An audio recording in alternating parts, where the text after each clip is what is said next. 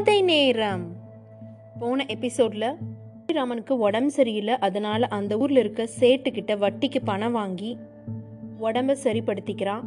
அவனோட உணவு குணம் ஆன உடனே சேட்டுக்கிட்ட வாங்கின வட்டி பணத்தை திருப்பி கொடுக்கறதா சொல்லியிருக்கா. தான் வீட்டில் ஒரு உயர்ந்த ஜாதி குதிரை இருக்கு. அந்த குதிரையை விற்று பணம் தரதா சேட்டுக்கு வாக்கு கொடுத்துருக்கான் தெனாலிராமன். இந்த எபிசோட்ல சேட்டுக்கு பணத்தை திருப்பி கொடுத்தானா இல்லையா அப்படிங்கிறத பார்க்கலாம். தெனாலிராமனோட வீட்டில் ஒரு உயர்ந்த ஜாதி குதிரை இருக்கு. அந்த உயர்ந்த ஜாதி குதிரையை விற்று பணம் தரதான் தெனாலிராமன் சேட்டுக்கு வாக்கு கொடுத்துருக்கா. சந்தைக்கு அந்த உயர்ந்த ஜாதி குதிரையை கொண்டு போகிறான் கூடையே சேட்டும் வரான். அந்த உயர்ந்த ஜாதி குதிரையோட ஒரு பூனைக்குட்டியை தெனாலிராமன் கூட்டிட்டு போறான் சந்தைக்கு.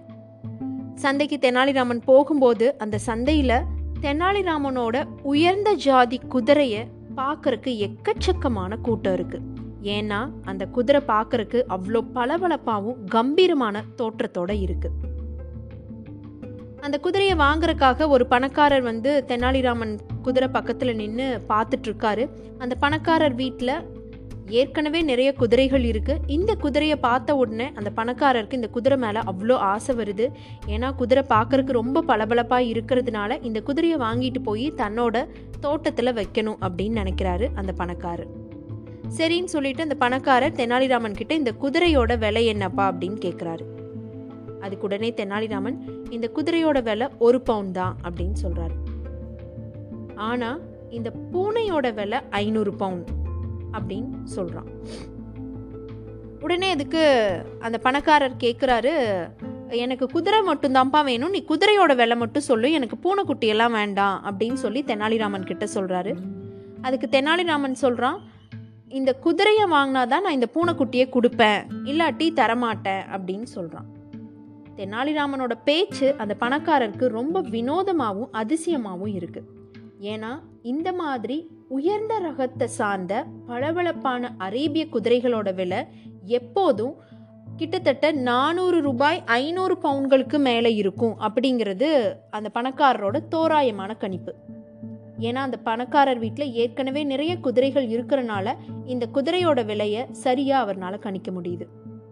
ஐநூறு பவுனுக்கு தேரக்கூடிய இந்த குதிரையை வெறும் ஒரு பவுனுக்கு தரதா சொல்றானே இவன் அப்படின்னு சொல்லி ரொம்ப வியந்து போய் பார்க்குறாரு சரி எதுவா இருந்தா என்ன? தனக்கு தேவை குதிரை குதிரையை வாங்கிட்டு போகலாம் அப்படின்னு முடிவுக்கு வராரு.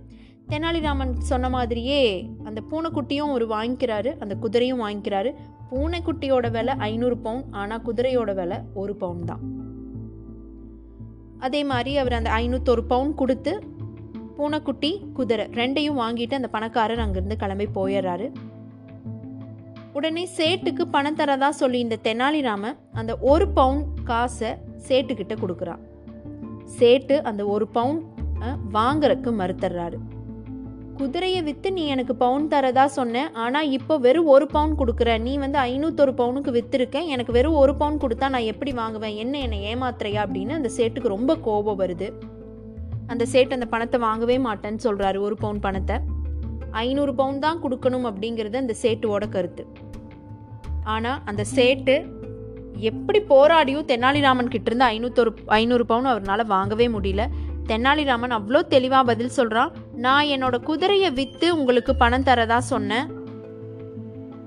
குதிரை விற்று தான் பணம் தரேன்னு சொன்னேன். அதனால நான் அந்த குதிரை விற்று தான் உங்களுக்கு தருவேன். நான் குதிரையை விற்றது ஒரு பவுனுக்கு தான் பூனைக்குட்டி விற்றது தான் ஐநூறு பவுனுக்கு.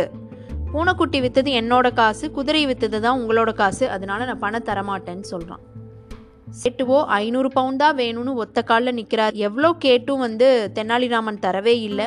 இறுதியில் இந்த வழக்கு மன்னர் கிருஷ்ணதேவராயரோட அரண்மனைக்கு போகுது. மன்னர் என்ன நடந்தது அப்படிங்கிறத தெளிவாக கேட்டு தெரிஞ்சுட்டு தெனாலிராமன் செய்தது சரிதான் தீர்ப்பு கொடுக்குறாரு. ஏன்னா இந்த சேட்டு அநியாய வட்டிக்கு வாங்கி ஊர் மக்களை ஏமாத்திட்டு வராரு அப்படிங்கிறது தெரிய வருது. அது மட்டும் இல்லாமல் தன்னோட குதிரையை விற்று தான் தெனாலிராமன் பணம் தரதான் உனக்கு வாக்கு கொடுத்துருந்தா தன்னோட பூனைக்குட்டியை விற்று பணம் தரதான் வாக்கு கொடுக்கலையேன்னு சொல்லி மன்னரும் தெனாலிராமனுக்கு ஏற்ற மாதிரி தீர்ப்பு சொல்கிறாரு அடுத்த எபிசோடில் தெனாலிராமனோட இன்னொரு குட்டி கதை பார்க்கலாம்.